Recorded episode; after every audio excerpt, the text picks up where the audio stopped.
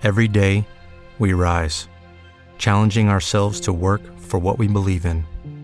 At U.S. Border Patrol, protecting our borders is more than a job. It's a calling. Agents answer the call, working together to keep our country and communities safe. If you're ready for a new mission, join U.S. Border Patrol and go beyond. Learn more at cbp.gov/careers. Sono felice di darti il mio più grande benvenuto su Happiness. Io sono Giulia e questo è il podcast dove potrai trovare spunti, idee, rituali, consigli e strategie per vivere una vita più sana e all'insegna del benessere. In ogni episodio troverai approfondimenti e strumenti pratici su diverse tematiche ed interviste ad esperti per iniziare ad investire su te stessa e a migliorare la tua vita. Cominciamo subito!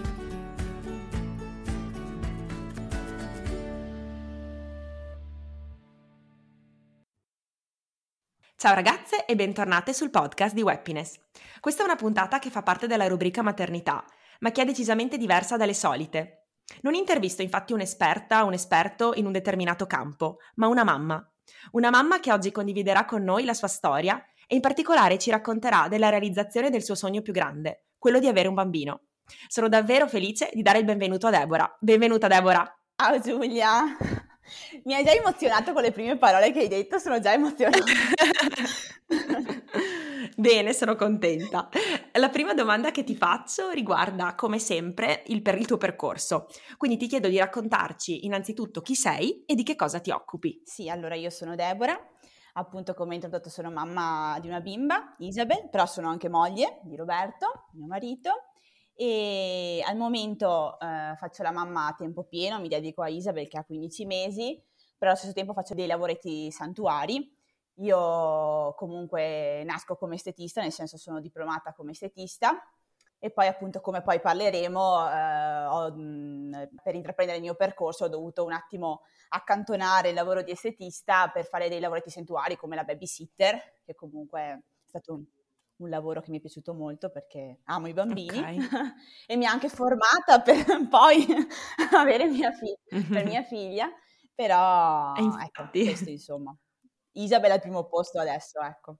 Ok, benissimo. Ti chiedo quindi quanto la maternità ti ha cambiato la vita? L'hai un po' detto anche adesso, quindi diciamo ti ha cambiato la vita un po' in tutti i sensi, no?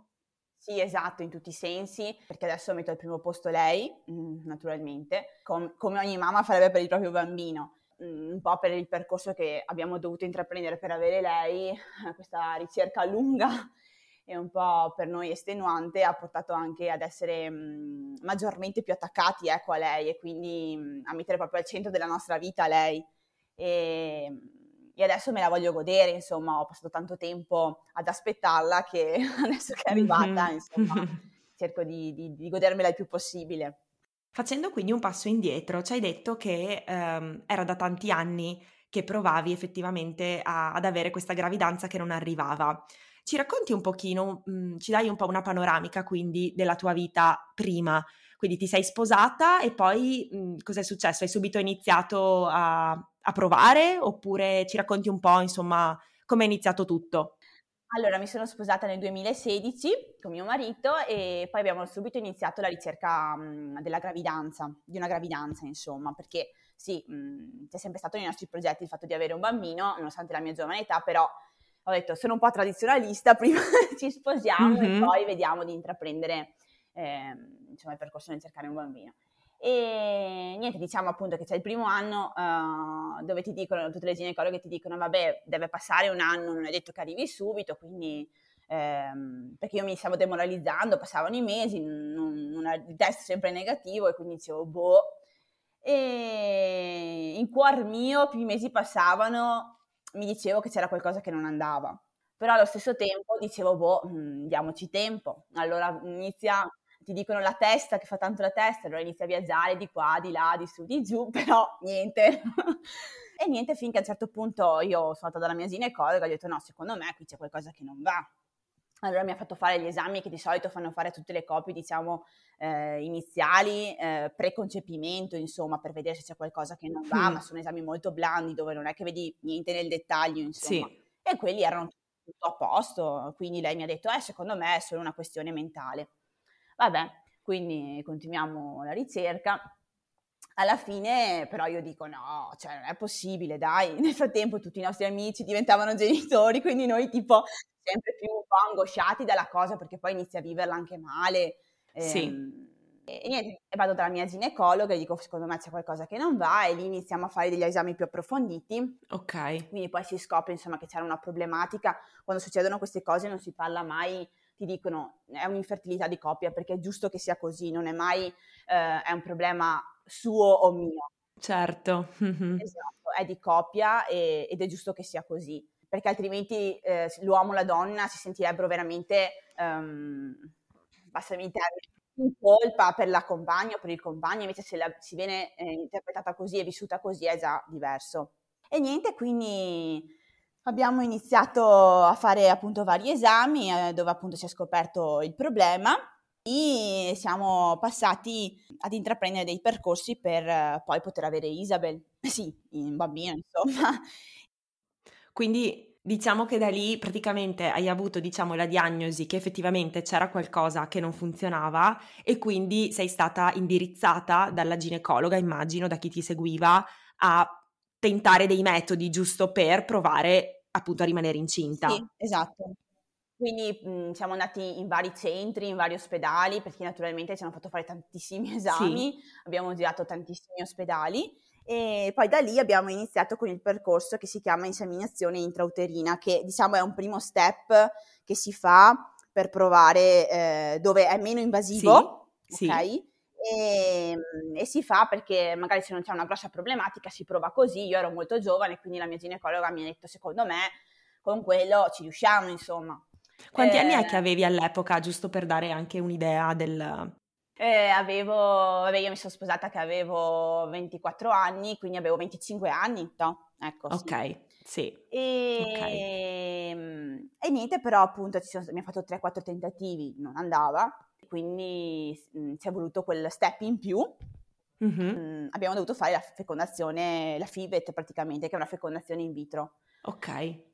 Che è stata molto impegnativa, nel senso, tralasciamo i costi, che non mi metto neanche a intraprendere un discorso del genere, perché anche lì ce n'è da dire, insomma. Sì. Quindi sia a livello morale che a livello economico ti impegna molto, e lì capisco perché tante coppie si fermano prima di intraprendere un certo determinato percorso. Perché io mi ero anche messa io parlo perché siamo andati in cliniche private a fare questi percorsi. Però c'è anche la via dell'ospedale, dove però ti dico io mi ero messa in lista, e quando sono rimasta incinta di Isabel dovevano ancora chiamarmi. Ok, sì. Tanti anni e quindi uno a un certo punto dice vabbè, intraprendo la via privata, però ha un costo sicuramente differente, dove sì, certo, uno deve far fronte a delle spese maggiori.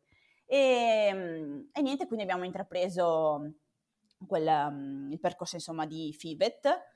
E lì, anche lì non è andata subito, perché abbiamo dovuto, siamo stati molto fortunati perché è andata il secondo tentativo, però insomma ecco, non è che accade tutto così in uno schiocco di dita, perché tra un tentativo e l'altro comunque passa del tempo, dove comunque tu devi fare molti esami, soprattutto la donna, perché ecco, poi in questi casi qua l'uomo è un po'... non so come dire, accantonato, o comunque prediligono la donna, cioè nel senso, noi abbiamo odiato molte strutture, e dove poi abbiamo avuto Isabel, in realtà lì è stato come essere a casa, perché nelle altre strutture anche Roberto si sentiva sempre messo da parte. Okay. Lui era quello che, ok, io devo mettere, passami il termine, il seme e basta, non devo fare altro, capito? E quindi era sempre la donna, parlavano sempre a me, e quello è brutto, secondo me quello dovrebbe essere molto migliorato anche da parte dei dottori, non vederlo come un numero, tra virgolette, c'è anche lui, è mio marito, è il compagno con cui farò un figlio, quindi sì, ecco, quello è stato certo. Brutto, sì. Però ecco, dove abbiamo poi intrapreso l'ultimo percorso è stato veramente come essere a casa, infatti secondo me è andata anche proprio perché noi di umore, di morale, quando andavamo là era proprio essere come in famiglia, cioè okay. Sì, poi io ogni volta che praticamente quando ti prelevano gli ovociti praticamente tuoi, io stavo sempre malissimo poi durante quei pick up, ecco scusa non mi veniva il termine, i pick up, stavo sempre malissimo, e quindi ecco mi ricordo sempre i dottori che venivano lì e si sedevano nel letto, chiacchieravamo assieme e ho dei bellissimi ricordi, nonostante siano percorsi complicati e difficili, ho dei bellissimi ricordi. Questo poi per fortuna è andata, è arrivata Isabel, e, però siamo stati molto fortunati perché ho conosciuto coppie che veramente erano magari al quinto, sesto, settimo, ottavo tentativo e lì veramente penso che a un certo punto... non lo so, psicologicamente o moralmente come può essere una coppia, perché è dura. Certo, infatti questa è una domanda che volevo farti. Immagino che già fosse dura ovviamente all'inizio, cioè inizialmente tu vedi che appunto non rimani incinta e dici cavolo ma come, perché comunque sembra quasi che tutte rimangano incinta subito, no? Tranne me. Esatto, tranne te, e quindi immagino che già questo non fosse facile a livello diciamo psicologico. Poi intraprendere comunque i percorsi che hai fatto, anche quello più soft, per poi però arrivare alla fecondazione in vitro, immagino che appunto anche a livello psicologico sia qualcosa di molto impattante. Quindi ti chiedo, ti sei fatta aiutare da qualcuno? Il percorso diciamo comprende anche una figura un po' psicologica? Oppure se no, chi è che ti ha aiutato? A livello appunto psicologico ad affrontare tutto. Sì, allora diciamo che quando tu entri in quelle strutture ti dicono subito che se vuoi c'è uno psicologo che ti può aiutare, ecco. Io inizialmente, vuoi un po' la mia giovane età, e non lo so, ero molto, affrontavo le cose molto, sì ce la farò, se forse se le avessi affrontate adesso le avrei affrontate in modo diverso, non lo so, magari maturando, però in quel momento ero molto, non lo so, più, passami il termine, spavalda, nel senso che affrontavo le cose come sì ci riuscirò, prima o poi ce la farò, ero molto positiva, ecco, e tanto è vero che poi a un certo punto mio marito mi dice secondo me abbiamo bisogno, perché vedeva che anche io ogni tentativo non andava male, così abbiamo bisogno di un aiuto psicologico.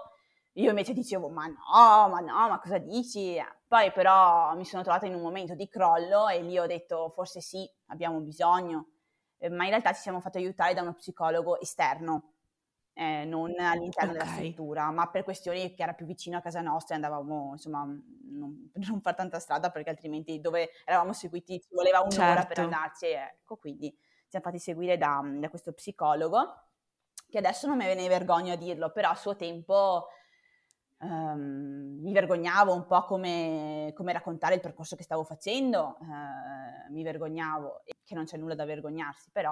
E quindi ci siamo fatti aiutare da lui, abbiamo fatto un percorso psicologico con lui di coppia, abbiamo fatto le sedute insomma che lui riteneva opportune per noi e dopodiché ne siamo usciti più forti di prima. Ti dico la sincera verità, è una cosa che io consiglio a tutti di fare, ma non perché veramente sì, magari uno ha un problema e quindi lo va per risolvere, però cioè noi siamo come rinati, magari tante cose che non ci dicevamo più sono riuscite parlando con lui, affrontando certi determinati discorsi con lui, tante cose che magari non ti dici tante volte perché hai paura di ferire l'altro, con lui abbiamo trovato il modo di dircelo, ecco, e quindi ne siamo usciti più forti di prima. A noi è servito molto, nonostante poi sì c'è stato l'aiuto, comunque il supporto sempre delle famiglie, che però abbiamo sempre tenuto un po' da parte, perché poi subentra il fatto che ti chiedono magari sempre involontariamente ma come va, come va, immagino. La stessa cosa per gli amici, avevamo detto agli amici più stretti ma in dosi, piccole dosi, non proprio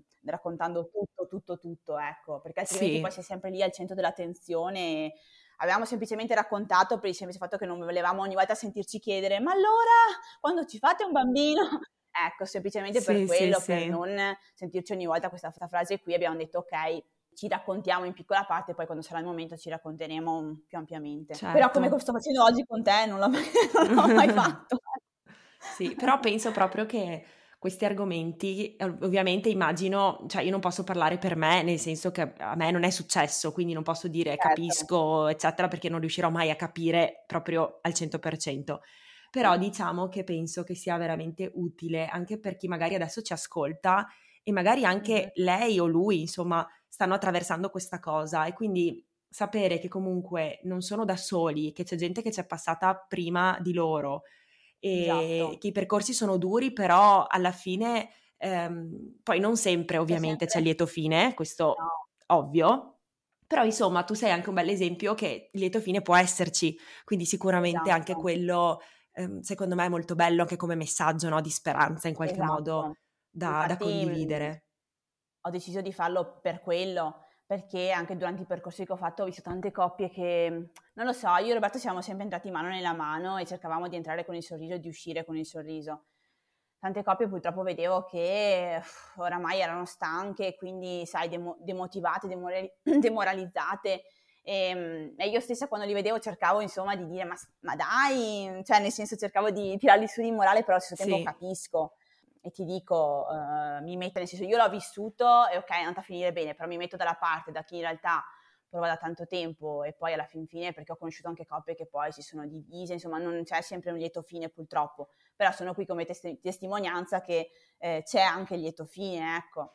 Adesso non è neanche più così tanto un tabù, quando noi, io e Roberto, abbiamo iniziato il percorso era più un tabù, diciamo, nel raccontarsi, cioè se lo raccontavi ti dicevano Madonna, ma sta qua, ci sentivamo un po' la pecora fuori dal gregge, non so spiegare, E invece adesso ci sono anche tante, come stiamo vedendo anche su Instagram, tante fashion blogger che raccontano insomma questi tipi di percorsi che hanno dovuto fare anche loro, e questa è una cosa molto positiva, perché io stessa adesso che le guardo e sto vedendo il percorso che hanno dovuto fare, quello che stanno raccontando, mi rivivo nelle loro parole e penso che per chi lo stia affrontando sia uno spronare, un dire ok, non sono sola, ce la posso fare anch'io, guarda c'è un lieto fine, psicologicamente secondo me fa tanto. Sì, assolutamente. Ecco, la testa è vero che fa tanto, e infatti la testa secondo me fa tanto. Sì.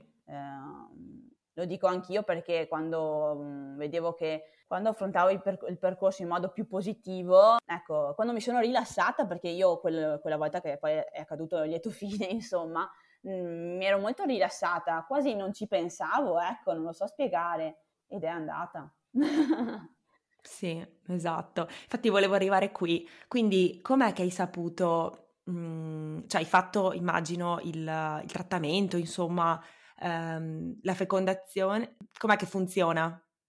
Si fa appunto la fecondazione, dopodiché devi aspettare insomma i classici, aspetti quei 14 giorni, mi pare, adesso non ricordo bene, però dovrebbero essere quelle 2 settimane, dove poi in realtà tu non fai un test, nel senso, nel mio caso poi ci sono strutture, ogni struttura ha un suo iter, diciamo. Nel mio caso, dopo appunto questi giorni di attesa infinita, li chiamo io, perché veramente sei lì che non ci devi pensare, ma allo stesso tempo, tipo io avevo l'ansia anche di fare la pipì, e praticamente ti fanno fare le beta, in poche parole, e lì vedi subito se ha attecchito o meno. Le mie erano altissime, ricordo ancora, perché queste famose beta ogni volta che le facevo mi arrivava, ero lì in attesa dell'esito sul mio telefonino, e ogni volta che vedevo arrivare il messaggio, l'angoscia. E quella volta, ricordo ancora, io facevo la babysitter. Lucky Land Casino, asking people what's the weirdest place you've gotten lucky? Lucky? In line at the deli, I guess? Aha, in my dentist's office. More than once, actually. Do I have to say? Yes, you do. In the car, before my kids' PTA meeting. Really? Yes. Excuse me, what's the weirdest place you've gotten lucky? I never win and tell. Well, there you have it. You can get lucky anywhere, playing at LuckyLandSlots.com. Play for free right now. Are you feeling lucky? No purchase necessary. Void where prohibited by law. 18 plus. Terms and conditions apply. See website for details. It is Ryan here, and I have a question for you. What do you do when you win? Like, are you a fist pumper? A woo-hooer, a hand clapper, a high-fiver. I kind of like the high-five, but if you want to hone in on those winning moves, check out Chumba Casino. At ChumbaCasino.com, choose from hundreds of social casino-style games for your chance to redeem serious cash prizes. There are new game releases weekly, plus free daily bonuses, so don't wait. Start having the most fun ever at ChumbaCasino.com. No purchase necessary. VGW. Void where prohibited by law. See terms and conditions. 18 plus. Mio marito sapeva che quel giorno arrivava l'esito, mi ha detto vedi tu se vuoi aprirlo da sola o se vuoi aspettare questa sera che lo apriamo insieme. E da un lato avrei voluto aspettare lui, ma dall'altro lato ero troppo curiosa, certo. Curiosa, quindi l'ho aperto da sola, c'è questa striscetta gialla dove ci sono scritte il livello delle beta, insomma. Vado giù e vedo praticamente le beta altissime, no? tipo un infarto mi è venuto e chiamo subito mio marito perché siamo scoppiati a piangere e poi chiamo subito la dottoressa che ci aveva seguito e mi dice: Debora, sono altissime. Dico: cosa sta dicendo? Che sono gemelli? Cioè, io già, e lei mi fa: potrebbe essere, ma adesso aspettiamo. Poi praticamente te le rifanno rifare dopo 2 o 3 giorni per vedere se si quadruplicano, sì, insomma se raddoppiano e via dicendo. Sì, sì. E alla fine così è stato. E poi ci si è messo però il lockdown, nel senso che quando io ho scoperto di essere incinta, il giorno dopo hanno chiuso tutto. Infatti io ricordo la mia prima visita, e anche mio marito se la ricorda benissimo, che non c'era nessuno per strada, solamente io e lui da qui a Treviso, a Mestre abbiamo fatto la prima visita, e niente, quindi ecco lì poi c'è stata la prima visita e ho visto che c'era, insomma, un po' incredula, perché... Quando poi ogni volta vedi sempre che non va, che non va, che non va, quando ti accade dici: ma veramente sta succedendo? Sì, infatti. La cosa più bella è stata quando poi siamo usciti da quella visita, dalla prima visita in cui abbiamo visto Isabel, che però non era ancora niente, praticamente era un poricino. Certo, piccolissimo. C'era questo, tornando a casa dall'autostrada, c'era questo sole, era una bellissima giornata e mi ricordo che io e Roberto ci siamo fatti una foto, che ho ancora, e abbiamo detto: è la prima volta che torniamo a casa con questo sole e questo sorriso immenso, perché ogni volta tornavamo a casa speranzosi, però mai con questo sorriso, ecco. E quella foto la guardo tuttora e mi ricorda quel momento, insomma, ecco, che è stato uno dei più belli, insomma. Sì, immagino. Invece, com'è andata la gravidanza? È andata, diciamo, liscia? E anche lì, visto com'è andata appunto la fecondazione, hai dovuto fare dei controlli aggiuntivi rispetto a una gravidanza, diciamo, fisiologica, non so come chiamarla. Sì. Allora, in realtà, una volta che tu rimani incinta, tu per loro vivi una gravidanza normale come tutte le altre mamme, ecco, non c'è diversità. Ok. Ovviamente poi ci sono problematiche, io non avevo nessun tipo di problema, quindi l'ho vissuta normalmente. L'unica cosa è stata che poi praticamente con tutte le punture che ti devi fare durante i trattamenti che poi ti portano a fare i pick up, insomma al prelievo degli ovuli, tutte le stimolazioni che una donna si trova ad affrontare, punture su punture, quello può portare ad avere poi anche la pressione alta in gravidanza, praticamente. Poi dipende, è soggettivo. Io ho avuto quel problema alla fine della gravidanza, si è pianto tutto bene. Alla fine della gravidanza è successo che praticamente alla 36esima settimana sono andata a fare un ultimo controllo perché la bambina era in posizione, era tutto a posto e mi hanno trovato la pressione alta. Da lì sono rimasta chiusa in ospedale. E niente, quindi ho partorito alla 37esima settimana praticamente, me l'hanno indotto, poi non è andata perché Isabel stava andando in sofferenza e mi hanno dovuto fare un cesareo, ecco. Okay. Però insomma è andato tutto bene, a parte purtroppo la parte finale che è successo così, però insomma. Però vabbè, insomma l'importante è appunto che lei stesse bene. Siamo usciti vincitori, lei stava bene. Esatto. E quindi ecco, sì. Sì, benissimo. Sì. Ti chiedo quindi, visto che l'hai appunto passato sulla tua pelle, che consigli ti sentiresti di dare a magari adesso i nostri ascoltatori, insomma una ragazza che magari ti sta ascoltando e che anche lei sta cercando una gravidanza che fa fatica ad arrivare? Sì, ecco, di non demoralizzarsi, però neanche sottovalutare la cosa, perché tante volte magari una ragazza giovane dice: vabbè, magari sai, appunto... non so, è un periodo che con la testa non ci sono, magari ci sta provando, però dice, sì, non pensa che ci sia qualcosa che non vada, quindi tante volte passano gli anni e veramente passano velocissimi, perché ti parlo che anche per me sono passati velocissimi e neanche me ne accorgevo che passavano, però pensi magari che non ci sia niente, invece secondo me a volte quando il tuo istinto ti dice che c'è qualcosa che non va, secondo me è sempre da approfondire, mai sottovalutare, lasciare che il tempo passi, perché poi magari ti trovi ad arrivare...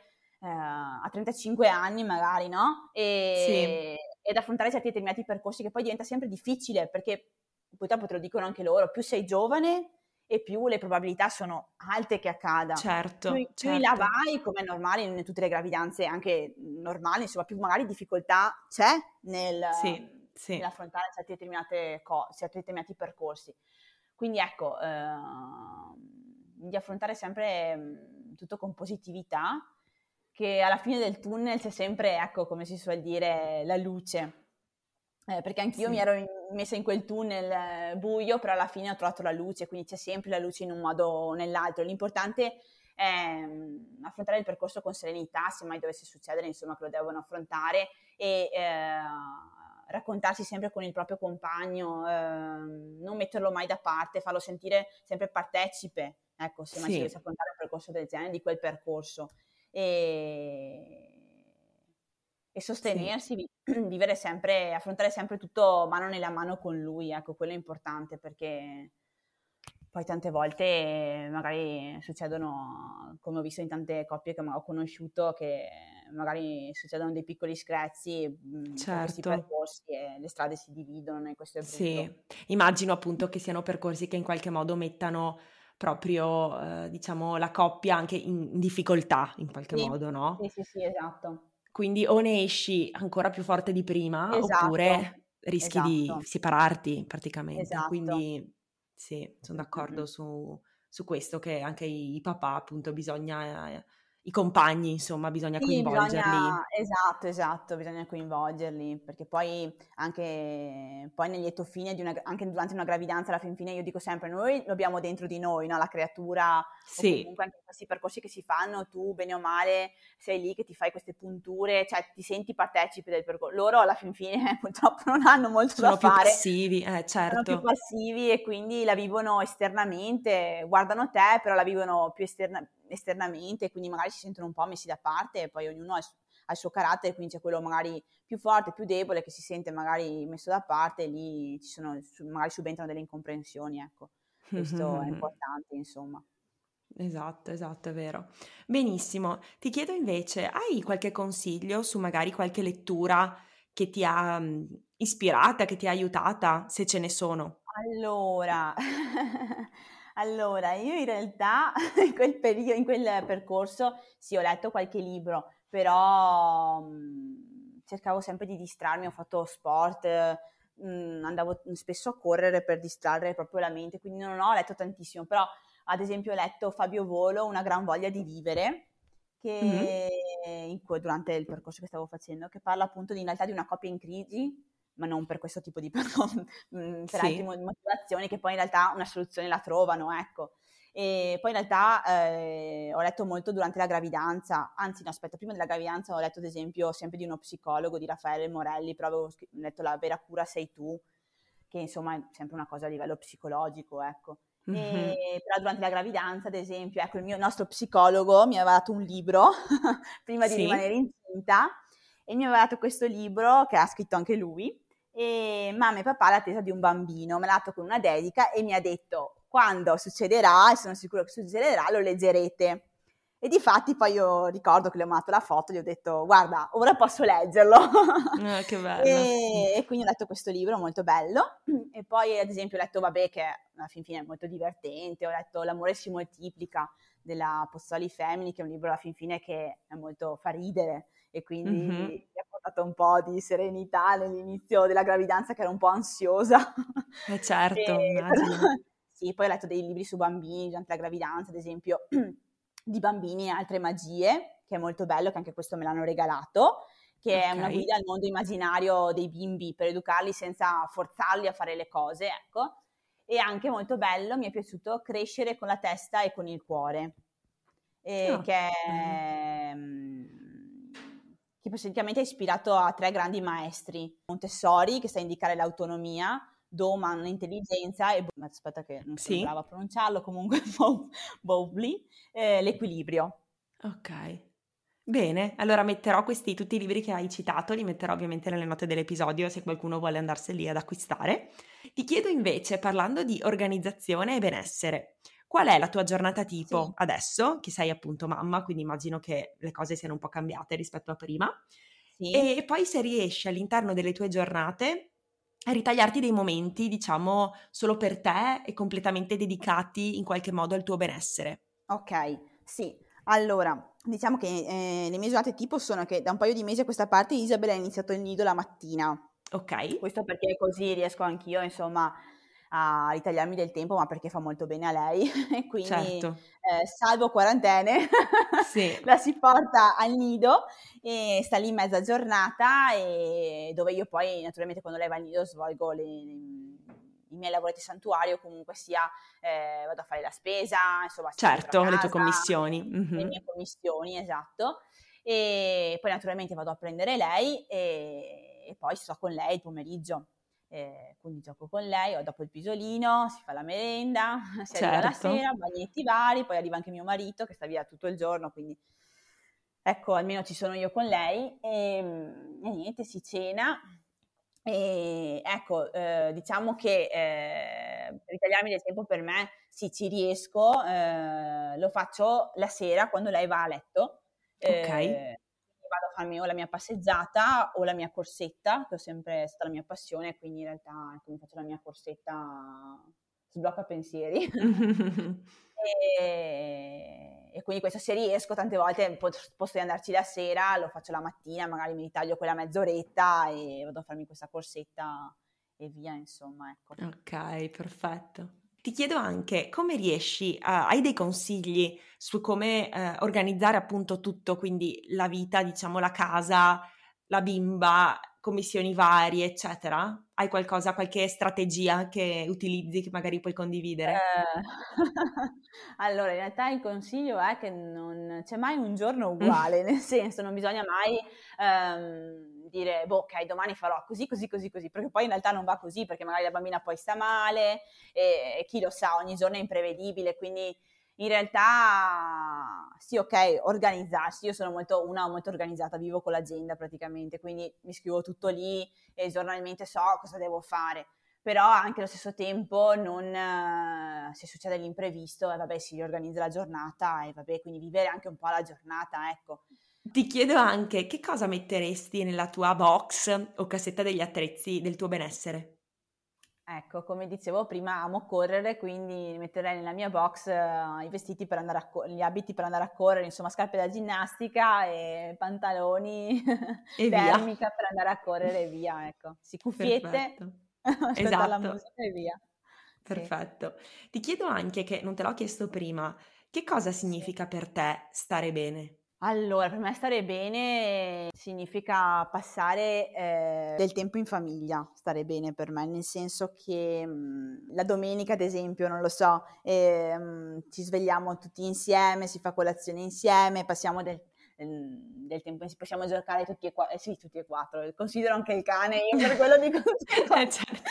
E beh, giustamente sì, c'è anche parte della famiglia, anche lei. Sì, esatto, tutti e quattro insieme, quindi quello per me sarebbe bene, passare una domenica insieme in famiglia. Poi sì, ok, sarebbe bene per me andare anche a farmi, comunque ritagliarmi del tempo per me, andare a fare la mia corsetta, ok, però principalmente è stare con la mia famiglia, quello mi fa stare bene e mi fa affrontare la settimana insomma in modo diverso, ecco. Perfetto, benissimo. Siamo quindi alla fine della nostra intervista. Ti chiedo se ci lasci gli ultimi 3 consigli finali per tutte le donne in ascolto, che siano mamme, future mamme, donne che magari non cercano per forza bimbi, ma se ci dai 3 consigli finali. 3 consigli finali, allora, questo anche il periodo, vabbè, di essere sempre positive, sorridere sempre alla vita, che bene o male, nonostante i periodi che stiamo vivendo, insomma, a suo modo ci porta sempre delle pillole di felicità. Sì. Cercare di affrontare la vita in modo anche spensierato, sì, di vivere anche queste giornate con spensieratezza, appunto, ripeto, visto il periodo storico che stiamo affrontando, di essere anche un po' più spensierate.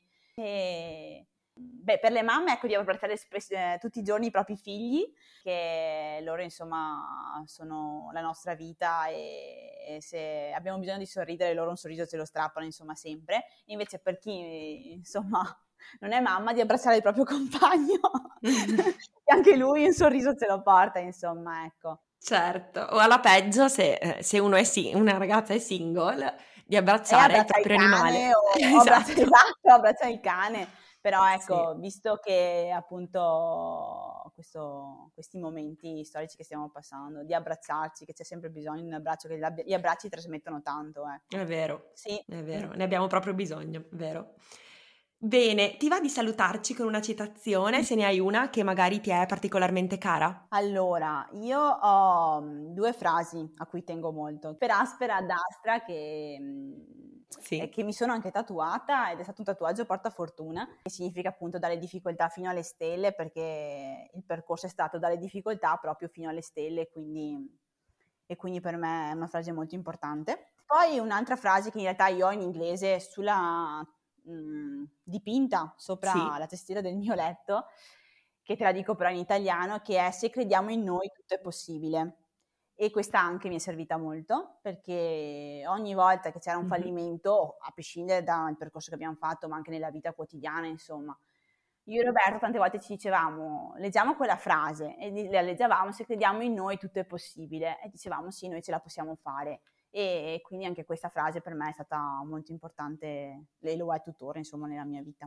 Sì, un bellissimo messaggio anche questo. Benissimo, Debora, io ti ringrazio. Volevo invece chiederti dove possiamo trovarti nel momento in cui magari, qualche ragazza in ascolto fosse interessata ad approfondire gli argomenti di cui abbiamo parlato, comunque magari ha qualche richiesta, qualche informazione, certo. Se puoi dare magari un tuo recapito. Allora, in realtà mi trovano su Facebook come Debora Bitto, semplicemente, e se no c'ho la mail, di Domodossola, Bitto con doppiat, 93@gmail.com. Altrimenti se no sono sempre anche su Instagram, sempre con lo stesso nome, insomma, sempre come Debora Bitto, ecco.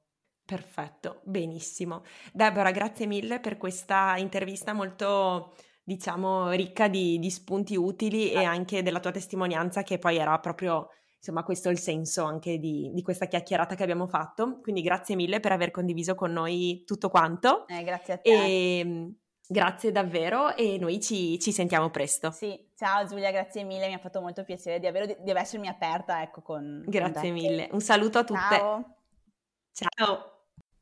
Ti voglio ringraziare per aver ascoltato questo episodio fino alla fine. Se questo podcast ti è piaciuto e l'hai trovato utile per te, puoi iscriverti, così da non perdere le prossime uscite, e lasciarmi una recensione e un rating su iTunes, in modo da permettere ad altre persone di trovare questi contenuti. Per altre risorse gratuite e scoprire di più su questo progetto, vai su happiness.com. Ci sentiamo al prossimo episodio!